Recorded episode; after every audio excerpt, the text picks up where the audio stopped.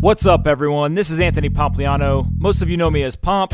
You're listening to Off the Chain, simply the best podcast in crypto. Let's kick this thing off.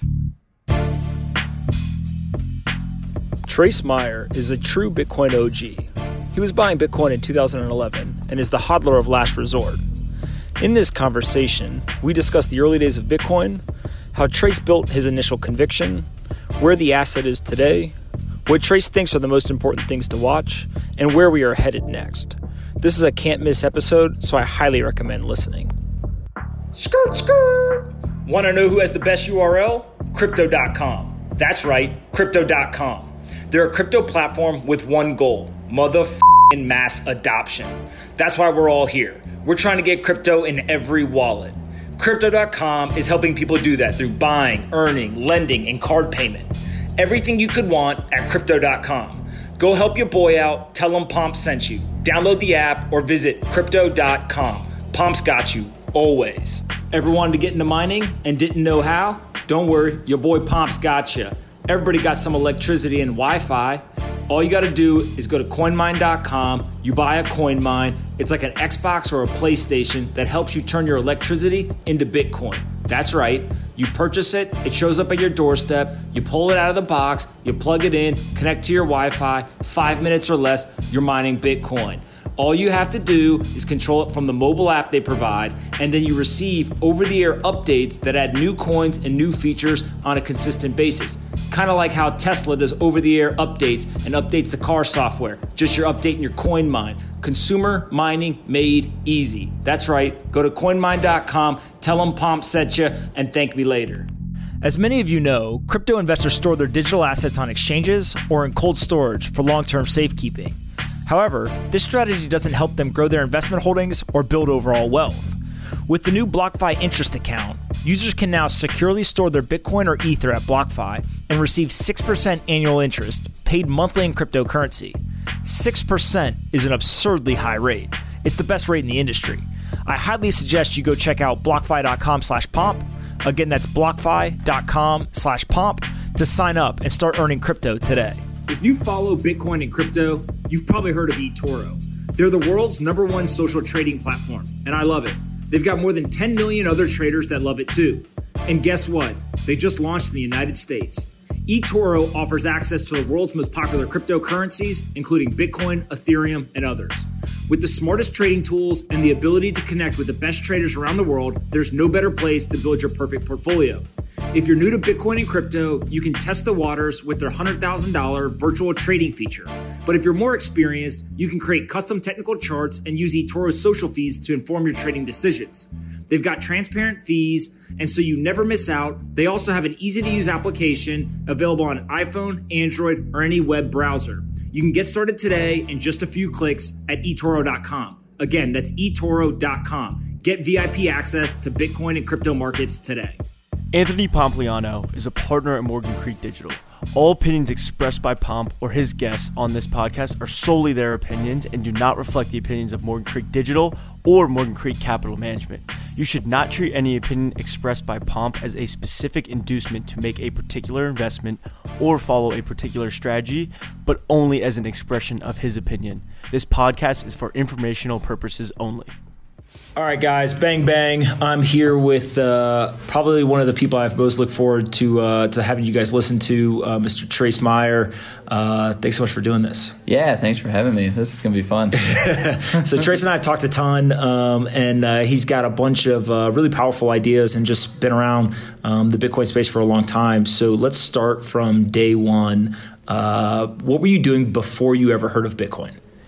Yeah, so I had uh, written a paper on money and currency in American law in law school, so a very deep, like a- academic paper. So I got a good philosophical foundation. Then I started reading uh, Mises and Rothbard and Dr. Vieira, um, you know, all this type of stuff. So I got a good foundation in Austrian economics. Uh, then I took a course in Mises Academy on network effects in the digital age. This was before Bitcoin even came out. you know, so I mean, it, people are like, oh, people, people just got lucky like buying Bitcoin. It's like, No, man. No. like you didn't, you, you didn't just get lucky like buying Bitcoin, and you definitely didn't get lucky hodling it. Yeah. Right. Well, I always say that uh, there's some people who got lucky in the sense that they were, you know, early in video gaming or they were doing nefarious things, like, and they were just looking for a currency, Right. and then they usually forgot they had it, and then it ended up being Or worth they a lot. spent it. or they spent it. You specifically were focused on money. You saw it. Right? We'll get into kind of how you saw it and what you did, but. You not only have held, but you've continued to buy, Oh, right? yeah. And so the conviction level uh, is off the charts, right? Oh, yeah, for me, I mean, like I, I coined the term on uh, on Pierre's podcast, uh, noted uh, hodler of last resort, man. like for real. yeah, that's me. So, uh, all right. So you're studying kind of money, economics, finance, etc. And, and then when do you first? Uh, well, let's Yeah, talk about the gold. When I've been in digital currency uh, in the in the mid '90s, you know, in high school and mid late '90s, and uh, played with, played around with eGold, Mm-hmm. played around with encryption, played around with uh, Napster and Kazaa and LimeWire and like all. So I mean, like just this confluence of all these things, I developed the human capital. Mm-hmm. You know, the most important thing you can do is invest in yourself. Like, what's the return going to be on that? Mm-hmm. Like, education's the key to opportunity. And a lot of people, you know, they they just don't invest in themselves. They don't have that time preference. They don't have the curiosity. And so, you know, luck is when that preparation meets opportunity.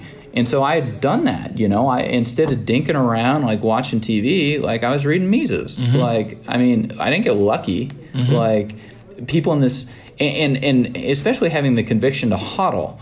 You know, like I didn't get shaked out by Yep. like Jihan and his Bcash like thing. I mean, I just swiped a bunch of his bitcoins. Yep. like lots of them. Yep. and so, you know, this is this is how this game is played. We're at war, taking territory on the Bitcoin blockchain, Mm-hmm. measured in satoshis.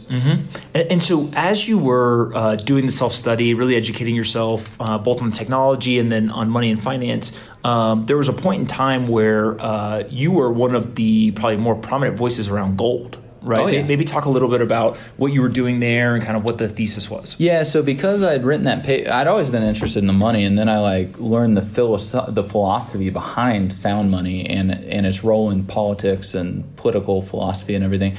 And and that whole time, I mean, I was trading. I was trading. You know, I, I was trading stocks in in high school, and and I was trading derivatives in uh, college and law school. You know, I'm trading futures and I'm trading like puts and calls and. I mean, freaking crushed it on the Google IPO because I bought calls and then it like did the S curve and I like layered in on the calls and so like those. I mean, I I made like 120x on my Google investment in six weeks, you know, because I played the derivatives right. Yep. And and I really like the derivatives because you can you can like with laser precision like hedge out your different risk. Um, so you know, I, I was very sophisticated in a lot of this stuff, and then then I ran into GATA. Uh, and and Dr. Vieira went and had breakfast with him at the GATA conference in D.C. And you know, if you're not familiar with the gold price suppression scheme and the work of GATA, GATA.org, uh, the Gold Antitrust Action Committee, you just don't understand how the world works. Like, I mean, you, you just don't. You just don't. And what's the it. website? GATA? GATA, G A T A dot org. Uh, and, you know, because the central banks, they, they hold gold in the vault and gold out on loan as the same line item. They're reporting cash and accounts receivable as the same thing. We're talking about something that, that they can't print. Uh, they only have a half to a third of the physical gold they claim to have that based on forensic accounting of their ba- of their financial statements and this was in the mid 2000s uh, Which and- probably has gotten worse. and it, yeah, it's gotten worse. Some central banks are starting to buy more gold now, but I mean, gold's the locus of, of the financial world, uh, and I mean, like, and they want to. It's very odd if you own a lot of something, why run a cartel to to suppress the price? And it's because the price of, of a portfolio asset is irrelevant compared to your power to issue what we use as currency. Yep. And so, you know, they're propping up their fiat pa- paper franchises, and it, I mean, it's just. Uh, so so so that whole area was was huge, you know, and and so I'd, I'd started Run to Gold uh, in 2008. What was that? Uh, runtogold.com, just a blog. Uh, I'd write about monetary and economic stuff, and then uh, the first week of 2009. I published my book, The Great Credit Contraction, asserted that it had started. So we'd spent 500 years going from commodity money and fractional reserve banking, uh, commodity money and full reserve banking to fractional reserve banking and, and fiat currencies uh, over a, a great credit expansion, 500 years. And you know now it's kind of reached a zenith and economic law it's going to come back down. Mm-hmm. Capital burrowed down the liquidity pyramid into safer more liquid assets which is exactly what we saw happen you know and part of the reason why i think interest rates are where they're at this is where i differ with peter schiff you know oh hyperinflation. It's like no no no. Capital is going to all burrow into treasuries because those are safe and liquid. Mm-hmm. And then they'll eventually evaporate into nothing through hyperinflation. Mm-hmm. But you know that's going to be down the road. And only when the capital moves from them to something lower in the pyramid which will be gold and silver mm-hmm. at the time when I publish the book, or increasingly it looks like it's going to become Bitcoin. And so, you know, Bitcoin was a very natural fit into my thesis on the Great Credit Contraction. Uh, coincidentally, you know, I give an example in the book uh, where somebody's like uh, extinguishing a, a, a debt or a trade and using silver coin to buy pizza. which is you know we, we have the famous pizza transaction, Yep. which happened with someone in my. In my in my city I grew up in, so that's kind of fun. love it. You know, just fun how all these things. Uh, oh yeah, you know, it's just by coincidence. Um, yeah. So, anyways, I published that book the same week Bitcoin came out. So the Great Credit Contraction has started. Uh, we had all the craziness of 08, 09. Mm-hmm. Um, and then I also started my podcast uh, that same week, 2009. Run to were- Gold podcast. at You the were time. early. Yeah, early mean- to the podcast yeah, game. early to pretty much everything, right? And uh, yeah, and so that's kind of where it's at. So then, uh, you know, I let Bitcoin. I, I learned about it, and then, uh, and then, you know, of course, like let it germinate a little bit more, and then. January of 2011, you know, at about a quarter, that's when I started first publicly talking about it. Um, and and was the first pop- popular blogger, you know, someone who had millions of people, that millions of page views and stuff like that. Um, first person to really talk about it. I mean, otherwise it's very obscure. And then Roger Ver, uh, he came in and started talking about it a couple months later.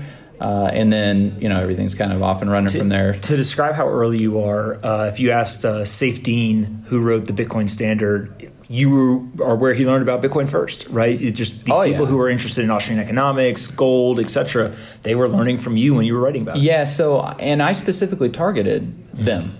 Um, you know, because I, I I was thinking about this. It's like okay, if this really plays out, and we have this wealth transfer, the likes of which the world's never seen, which is going to be huge, once in a species opportunity, triple entry bookkeeping, uh, hard as money.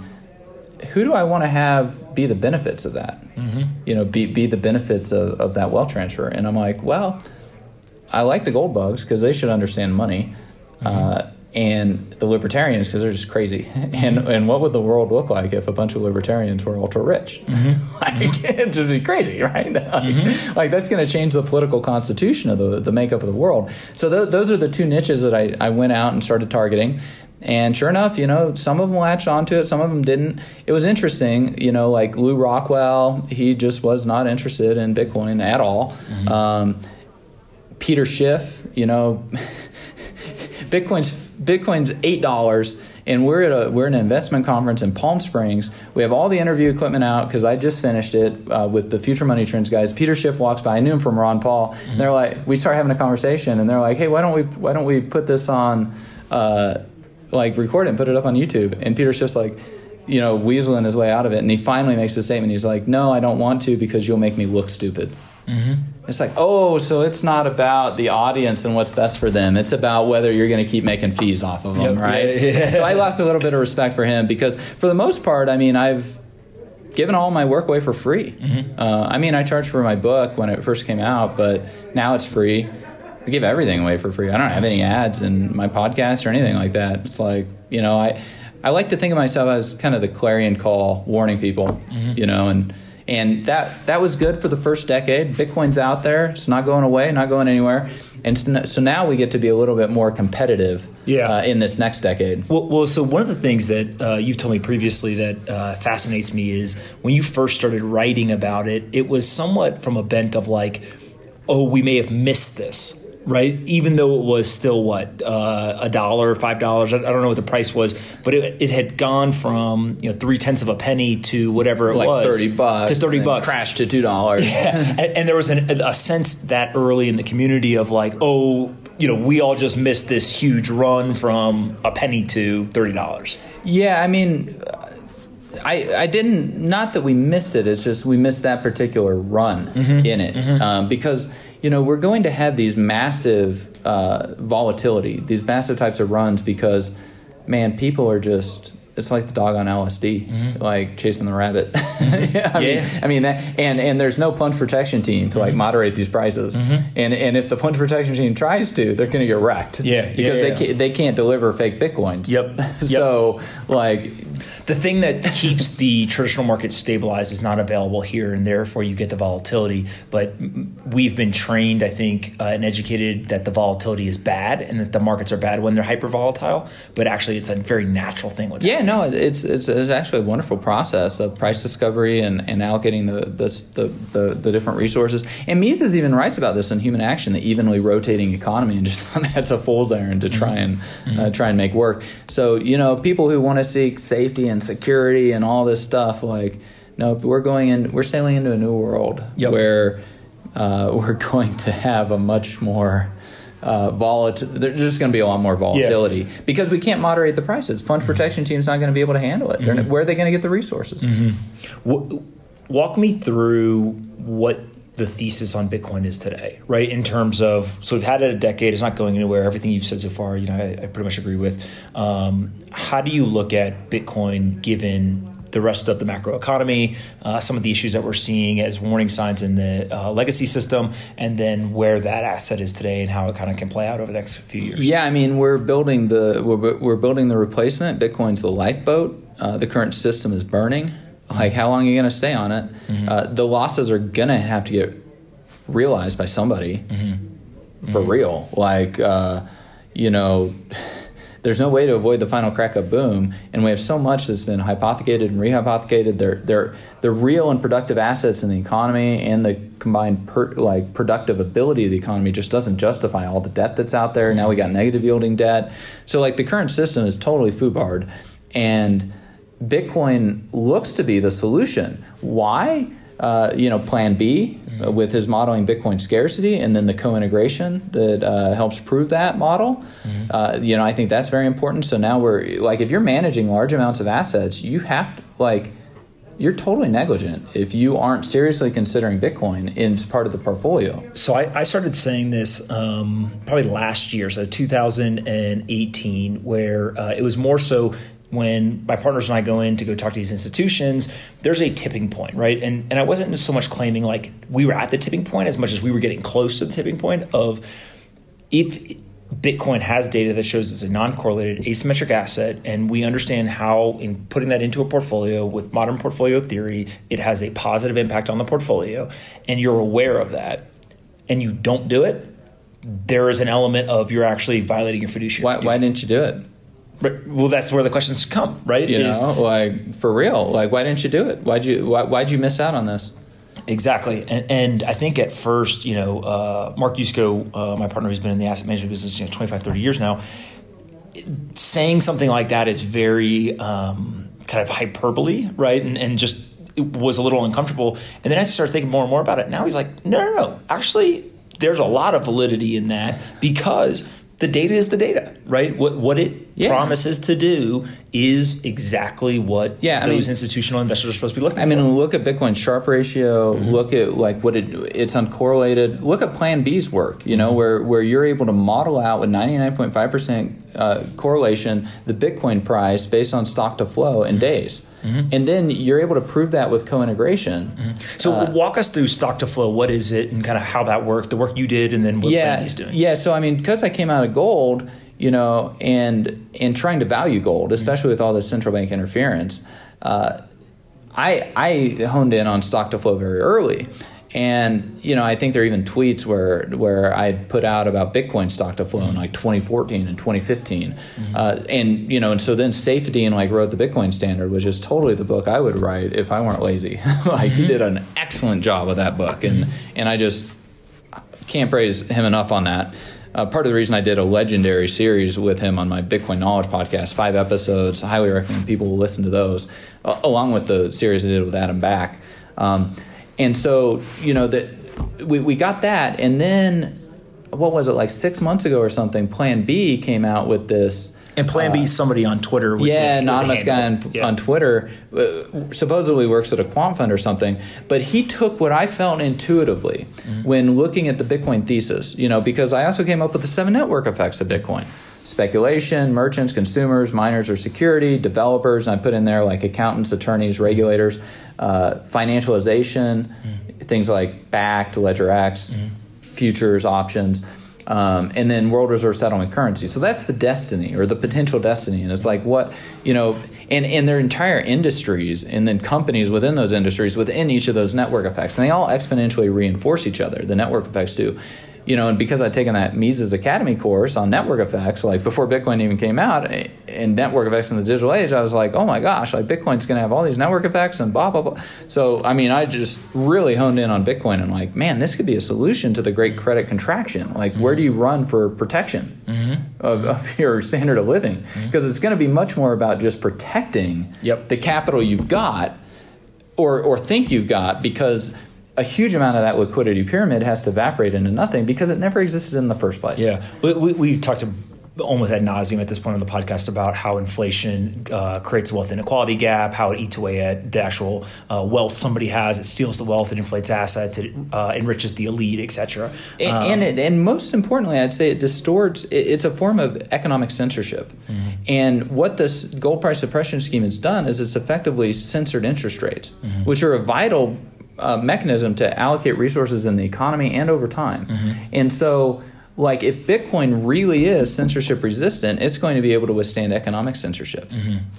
Uh, which I think is going, when, and when that happens, now we no longer have a centrally planned global economy using fiat currencies mm-hmm. and fractional reserve banking to carry out political means, deciding who gets different capital and who doesn't, right?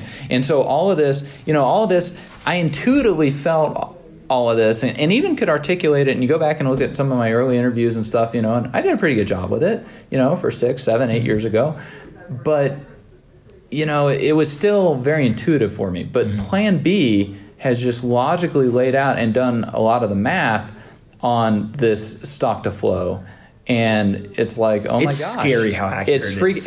It's not just scary. It's it's so scary that he said you could go back and use only the data up through like mid 2011 and still come out with the same model. Mm-hmm. So it's been sitting there in for everybody to discover, mm-hmm. right? And then like Black Scholes, I was listening to one of his podcasts, and he's talking about Black Scholes. The guys, it was out there publicly available for a decade before like portfolio managers decided to start using it. Mm-hmm. And so it was exploitable for that whole time. And he's like, the same thing's happening with Bitcoin. Mm-hmm. So I think the first decade was, you know, we're we're all still kind of stumbling in the fog, like trying mm-hmm. trying to figure out what to do with this thing. You know, and I was, you know, waving a hot or last resort, like just buy this stuff and hold it, mm-hmm. and hold your own keys and don't put them on Mount Gox and blah blah. I didn't lose a single satoshi on Mount Gox, like because I'm just not what I'm going to do. Uh, and Proof of Keys, right? Proofofkeys.com. like it's coming January 3rd. You imagine global coordinated bank run on an asset that's strictly limited in amount that everybody can verify with a full node that they can run on a Raspberry Pi? It's crazy. Like, and we're going to do this every year. This proof of keys, mm-hmm. you know, and they, and these banks think they have a problem in the repo market right now. I mean, mm-hmm. just wait. All right, you so know? on, on the stock to flow stuff, the accuracy is really, really scary. But describe. and and it's got co- and it's been proven on the co-integration. So Yeah, they've so run, explain what that means. So so okay, it's highly correlated. So what? It could be a spurious correlation, you know. And and we've seen all different types of charts, like you know the butterfly flaps its wing in Tokyo, and you have an earthquake in California, and, and they happened at the same time, and Yep. and therefore it's correlated. Yep, it happened three times. It happened three times, therefore it's correlated. We got ourselves a trend. Uh, so you can have spurious correlation. So so in a, in econometrics, and I don't really agree. You know, I I'm, I'm much more like a fundamental uh, in terms of like the Austrian economic theory, but I think there's a lot that we can learn from the math, and and I and I don't think we should run away from the math if it's hard to do. Um, so you know, I, I like to first make sense of it in terms of the, the the philosophy and the logical argument, and then I like to apply the best tools I can. You know, whether that's Mayer multiple or uh, you know, econometrics or whatever. Anyways, so they, they looked at the co-integration and they and and tried to falsify the hypothesis mm-hmm. to say it's a spurious correlation, and actually it's co-integrated. Mm-hmm. So that means that it's not a spurious correlation; mm-hmm. that it actually is this way. so now, now, like portfolio managers are going to have to look at this and be like, "Oh my gosh!" Like, so we're looking at a at a six-figure Bitcoin price in 2021. Mm-hmm. Yeah, because the stock to flow is going to change in the number of days. Yep. and and and we know we know what the stock to flow is going to be because of the difficulty adjustment algorithm, and we know how many days they're going to be, and mm-hmm. those are the only variables that are determining our price. Yeah, well, and the thing that's interesting to me is uh, that's all with uh, the value, right? So the way that I think of the value, well, price, right? Well, I mean, value is subjective. Yeah, the the um, value meaning um, that is what if without human uh, excess and greed, right? This is where the price is going to go.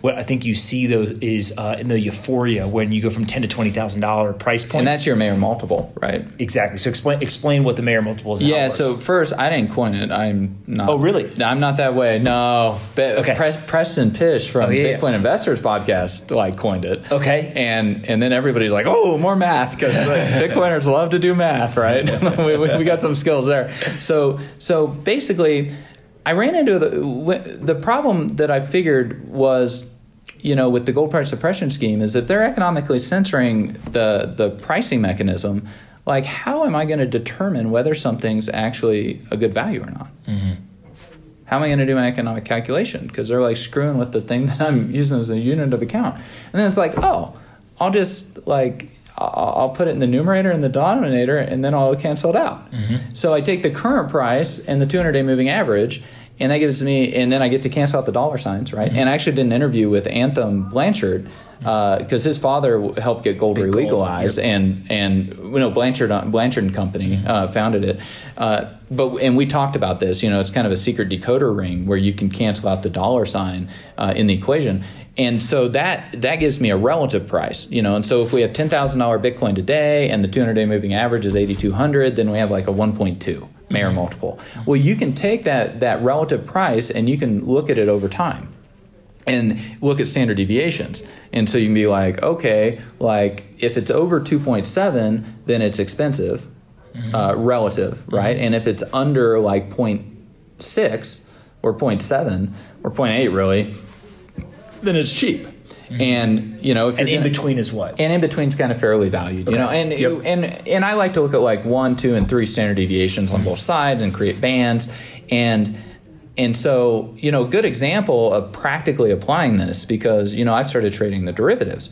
So in December of 2018, you know, Bitcoin's at what, $4,000? Uh, probably lower than that, yeah. And, and volatility was kind of low, mm-hmm. vol was low. And so on Ledger X, guess what I did? What? I bought 77 June 2020 5K calls at between $1,100 and $1,500 a piece. Skirt, skirt. Want to know who has the best URL? Crypto.com. That's right, Crypto.com. They're a crypto platform with one goal motherfucking mass adoption. That's why we're all here. We're trying to get crypto in every wallet. Crypto.com is helping people do that through buying, earning, lending, and card payment. Everything you could want at Crypto.com. Go help your boy out. Tell him Pomp sent you. Download the app or visit Crypto.com. Pomp's got you, always. Ever wanted to get into mining and didn't know how? Don't worry, your boy Pomp's got you. Everybody got some electricity and Wi Fi. All you got to do is go to coinmine.com. You buy a coin mine. It's like an Xbox or a PlayStation that helps you turn your electricity into Bitcoin. That's right. You purchase it, it shows up at your doorstep, you pull it out of the box, you plug it in, connect to your Wi Fi, five minutes or less, you're mining Bitcoin. All you have to do is control it from the mobile app they provide, and then you receive over the air updates that add new coins and new features on a consistent basis. Kind of like how Tesla does over the air updates and updates the car software. Just you're updating your coin mine. Consumer mining made easy. That's right. Go to coinmine.com, tell them Pomp sent you, and thank me later. One more word from our sponsor, BlockFi. Their new interest account allows you to securely deposit your Bitcoin or Ether at BlockFi and receive 6% annual interest paid monthly in cryptocurrency. This rate actually compounds, so you receive a 6.2% APY, which is very attractive given the alternatives. So you can actually take your Bitcoin, you can deposit it with BlockFi, and get paid an interest rate of 6% in return. Go check out blockfi.com slash pomp. Again, blockfi.com slash pomp to sign up and start earning interest on your crypto today. Wait, wait, hold on. You bought 77 calls for June 2020, so basically a year and a half out. 18 months out. Yep, at Had like $5,000. five 5K strikes. Yep. And I paid between 1100 and 1500 uh, premium. How's that going to turn out? Well, they're already $5,500 in the money.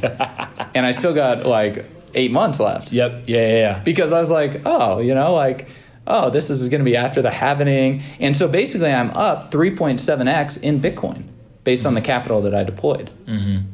Uh, on top of the price appreciation of Bitcoin. Yeah, Yeah, yeah, yeah, measured yeah. in Bitcoin, Yep. the, the, the, these option the, the, the options are now worth 3.7x in Bitcoin of what mm-hmm. I paid for them. Mm-hmm. So, I, so I'm actually generating significant alpha versus Yep. just holding Bitcoin itself. Yep, for right. And and and that's before I ran into Plan B stuff. Yep. You know, so like you take Plan B and stock to flow, and you take Mayer multiple because Mayer multiple was very low. It was at like a 0.7, mm-hmm. right when I when I bought these call options, mm-hmm. and then vol was low. So I'm not paying very much for the volatility premium. I get a really long time premium, and then like I have a strike that's 1k out of the money.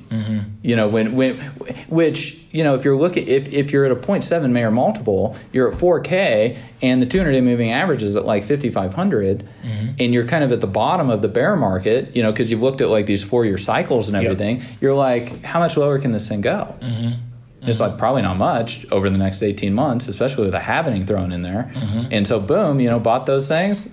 I mean, I, I'll probably, who knows how much I'll make on those things. If Yeah. we if we have 55k Bitcoin, whew, holy cow, that that that $1,500 premium is going to turn into like $50,000. Yeah, it's Right? pretty crazy.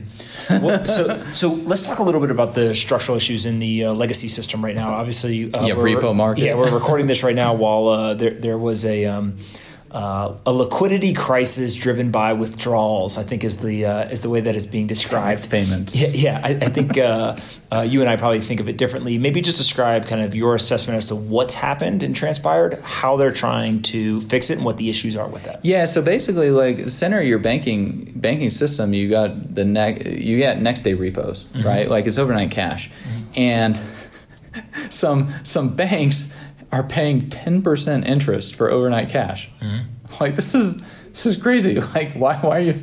Well, you're so leveraged and in such a bad position that you got to pay ten percent interest mm-hmm. to like not go bankrupt, I guess, or whatever. Yeah. And, and we really don't um, have any transparency into what's Yeah. going on. Yeah, I'd sure like to know who it is. Yeah. so I can short them. Yeah, and, and and really, it's if you know that they're paying ten percent on the uh, on the money that they're borrowing overnight, you know that it's got to be really really bad because that's such an egregious interest rate. Oh yeah, I mean it's huge, and it's like I mean this is just overnight money, mm-hmm. right? And so, you know, I think and and so is like fifty is like fifty three billion dollars that the Fed stepped in to like goose the system with, and, but that wasn't That enough. was the that was the first. Yeah, day. that was the first one. He got oversubscribed, and and they're not cumulative because it's overnight, right? But then the Fed's like, oh, well, we'll we'll, we'll auction seventy five billion, and there was eighty billion dollars of bids. So five billion dollars of of shortfall didn't get funded.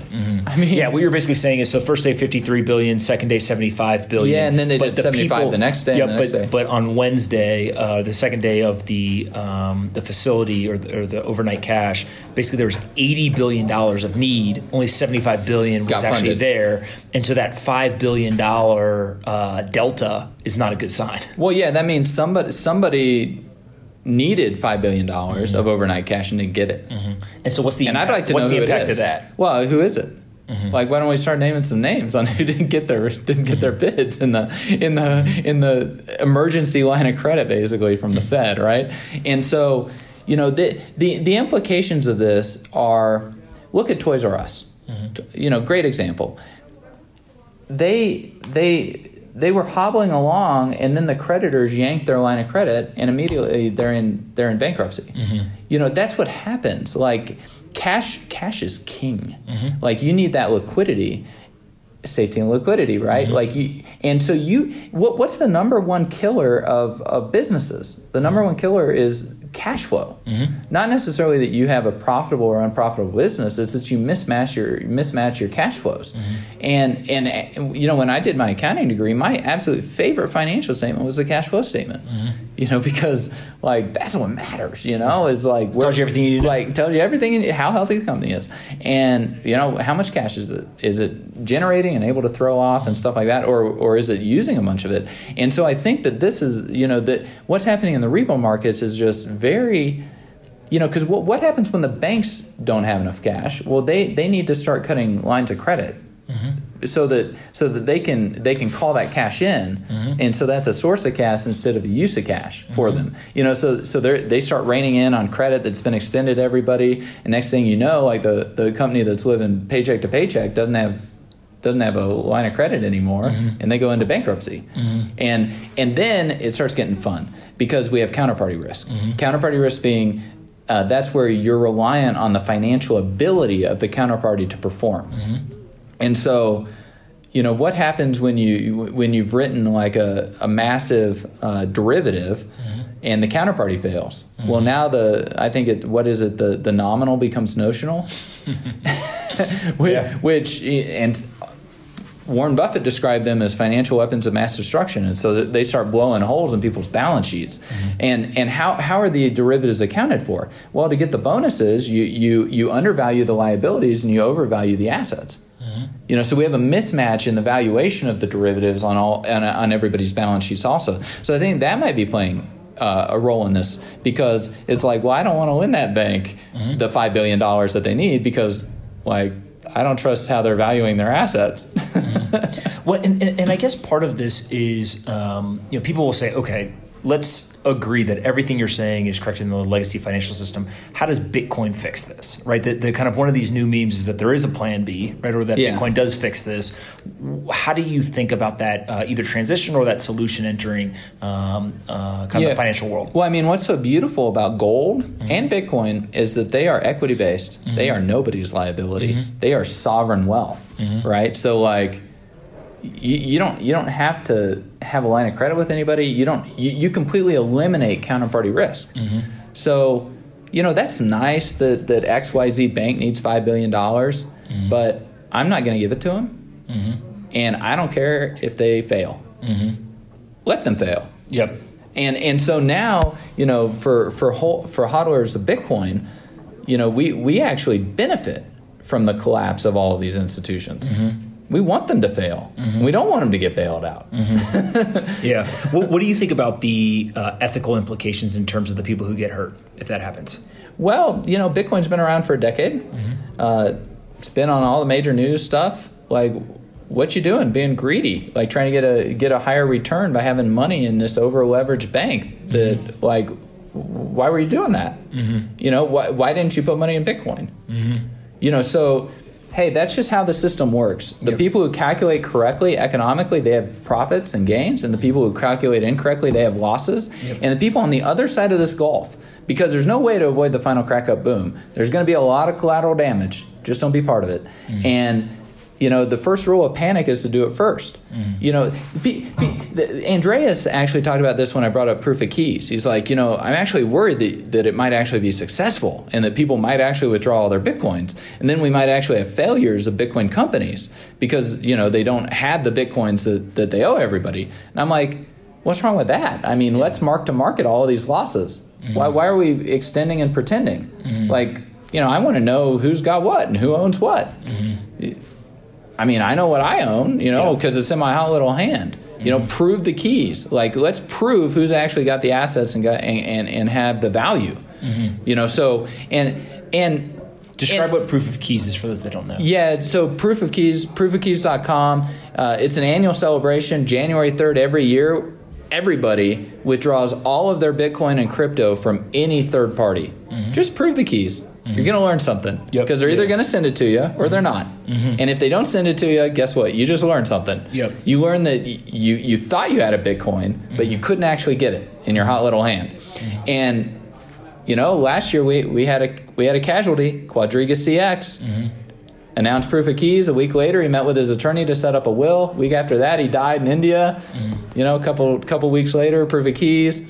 Couple weeks after that, Quadriga CX goes into bankruptcy, and we have a whole bunch of people waiting in line, thinking that they might get ten cents on the dollar, if that, If, or if, Mount if Gox lucky. right? So, like, you know, but the moral implications, you know, it's it's not the the people who have the assets at these institutions. Mm-hmm. There, there's no moral wrongdoing on their part saying, "Give it to me." Mm-hmm. The the moral wrongdoing is on the person who was engaged in the fraud. You know, and said that, "Oh, we we've got ten bitcoins when really we only have eight. Yeah, for sure. Well, and, and look, you uh, obviously have been one of the earliest investors in Bitcoin. You've uh, been one of the most um, convicted investors, right? Uh, and I think you've publicly stated that you're continuing to still acquire Bitcoin today, right? This Oh, isn't yeah. a thing where you made an early investment and you know cross your fingers, hope it works out, and go do other things. Like you were still actively buying uh, derivatives, you're, you're acquiring Bitcoin, et cetera. Maybe talk a little bit about your philosophy, just as uh, as someone who was early, but but still is very active and convicted. Yeah, so I mean, at hodler last resort, and like, what else are you going to buy? I mean, I don't want, I don't want to buy real estate. I mean, they, buy real estate in Chicago, like they're just going to jack up your property taxes. Mm-hmm. Guess what? There's there's no account fee for holding Bitcoin. Mm-hmm. Negative interest rates in Europe, negative interest rates on your bank account. Don't get that on Bitcoin. Mm-hmm. Uh, property taxes going up. Don't get that on Bitcoin. You know, company deciding not to pay a dividend, not not getting cash flow. Don't have that with Bitcoin. Bitcoin's safe, liquid. You know, and if Plan B is right, it's like going to the freaking moon sooner than we might have thought. Um, and and then you know, trading the derivatives on it. You know, Bitcoin's highly volatile. And so, if you're going to be a hodler of last resort and you're going to be exposed to all this volatility, why not get paid for it? Mm-hmm. You know, so like I love selling these calls on LedgerX, and then I turn around and I take the premium from the calls and I sell puts. Mm-hmm. And I'm outside of these different Mayer multiple bands, and I'm like, and I'm and I, I actually have a pretty complex algorithm that like spits out, you know, all this stuff using Plan Bs, and I'm tinkering on it and stuff too, but you know, at the end of the day, like I'm able to either acquire a lot more USD or I end up acquiring Bitcoin because I sold the puts Yep. with the premium. And so, you know, this becomes a way, you know, and I'm going to be exposed to the to the volatility anyways. And, and a good example of this is, uh, so when Bitcoin ran uh, a few months ago to thirteen about thirteen thousand, I sold a bunch of August and September 20 and 25k calls. And So wait, say that again. I sold Yep. 20 and 25k calls Okay. August and September. Okay. Right when Bitcoin ran to 13k, Uh-huh. like back in July. So the price went up. So so you had the delta, and then you had the increase in the volatility, and so I got a lot more on the premium. So I got anywhere from 300 to 600 dollars premium mm-hmm. per Bitcoin mm-hmm. with 20k strikes, mm-hmm. like only two months out. And then you know Bitcoin, the price came back down, uh, you know, to ten grand or whatever. The volatility retreated. I closed. I either closed or had expire worthless all those calls that I sold, and I turned around and written puts, Mm-hmm. like nine nine k and ten k puts with mm-hmm. Bitcoin. Mm-hmm. So Yeah, you're just play, you're playing a game where once you understand the market and kind of the volatility, you're able to play both sides of it and do it in a pretty risk adjusted way. Yeah, and and what's really cool about it is there's plenty of opportunity here because some people are measuring their portfolio in USD, some people are measuring their portfolio in Bitcoin, and some people are kind of measuring it in both. Well, you know, if you if you sell the covered call at 13k, your your your collateral has to get locked up, so it's at risk, right? So it mm-hmm. goes from 13k to 10k. Mm-hmm. It, the collateral goes down 3000 US and I only got $500 of premium for mm-hmm. accepting that type of downside volatility, right? But as a, as a Bitcoin hodler, I'm just fine with it because I just want to hodl my Bitcoin and not pay taxes on Yep. a recognition event. So also these long out of the money calls, which if they get exercised, they're going to exercise at like a 2.6 plus Mayer multiple. So I'm kind of fine selling at that higher Mayer multiple anyways, and then turning around and selling puts all the way down on the USD in order to reacquire the Bitcoin hodl stack. Got it. Um, any crazy stories from the early days of Bitcoin? Oh man, there's like a unlimited number of those things. How about uh, this was a fun one. So I was helping Charlie Shrem and Eric Voorhees plan the first Bitcoin conference in San Jose in 2013, and I paid for a bunch of uh, expenses and stuff, and so they they were supposed to reimburse me. And if you ever try to get Charlie Shrem to send you Bitcoin, it takes a little while. he, he, understands cash is king, right? So eventually, uh, two or three weeks later, he finally sent the bitcoins to me. Uh, but I still have those bitcoins, uh-huh. and I mean those things are like they're they're they're a couple million bucks. You know, yeah. we're just talking like de minimis incidental stuff at the time, yeah. a few thousand dollars of expenses. You yeah. know, so I mean it's just crazy like how much fun it is too, you know, because like that first conference, been to like all the Latin American Bitcoin conferences, uh, investments, you know, help seed fund Kraken, but I mean, I, I looked at BitInstant, mm-hmm. you know, Charlie Shrem's thing, passed on that. Mm-hmm. Good, good, call. yeah. In, in, the end. Yeah, yeah. I was like, Charlie, you're either incompetent with your financials or you're engaged in fraud. Either way, I can't invest in you. and I don't want to pay for your criminal defense attorney, which is exactly what ended up happening, right? Uh, there was another another exchange I looked at before Kraken uh, interviewing the CTO who didn't. I mean, all the all the hacker type questions just went right over his head. Mm-hmm. So passed on that one. They eventually brought on as their chief compliance officer one of the rogue Silk Road agents mm-hmm. that, that's now in jail. So wow. dodged a bullet there. Yep. You know, so it's you know didn't just get lucky. You know, you have to use some use some brain power in this area. But it's it's been so much fun too because I mean we're we're changing the world. I mean this is monetary sovereignty mm-hmm. that we're bringing to mm-hmm. people and and property rights is really what lifts us out of poverty. Mm-hmm. So if, if you want to help change the world and really help people live a better life and all of that stuff, I mean, you're, you're not going to find a more powerful tool, in my opinion, than Bitcoin to do that. And so then it's just how do you get involved with it? I, I continue to say that Bitcoin's uh, rise to prominence and success would likely do more for uh, um, the world in terms of equality and, and um, kind of positive impact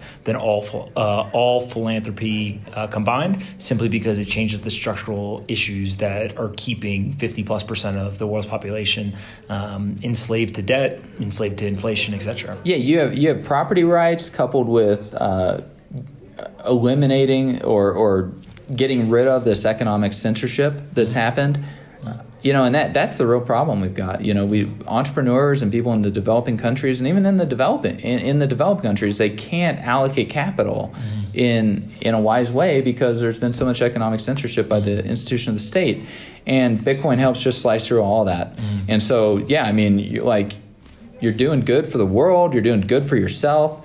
You know, take care of yourself. Uh, Bitcoin helps you do that. Focus on your health, your wealth, your relationships, your experiences in life. Mm-hmm. Like live a good a good life. You know, Bitcoin helps change a lot of that too because you, you are shifting your time preference. Mm-hmm. And when when a lot of individuals start shifting that, the culture begins to change. Mm-hmm. And then you know if we if we have a much longer time preference in our culture, you know we're going to be tackling a lot of issues like pollution and deforestation and mm-hmm. like all of these things that really should should be solved with property rights. Yeah, uh, and we'll be able to do that. And guess who's going to have the money? It's going to be people who like had this change in time preference. For sure. What's the one thing that you look at moving forward that would be the biggest, most important inflection point in Bitcoin's adoption or success? I think it's going to be. Uh, a lot of these large asset managers realizing that they just have to own Bitcoin, mm-hmm. and then it's it's I mean it's, it's going to be crazy like with mm-hmm. Bakkt and LedgerX and these options and having to hedge it into your portfolio because once that starts happening, I mean we're talking Bitcoin's like crypto's a two hundred billion dollar market cap, like that's nothing. Yeah, yeah, yeah, I mean, we, we got companies with more cash on their mm-hmm. balance sheet oh, than yeah. Bitcoin's entire market cap. Yep.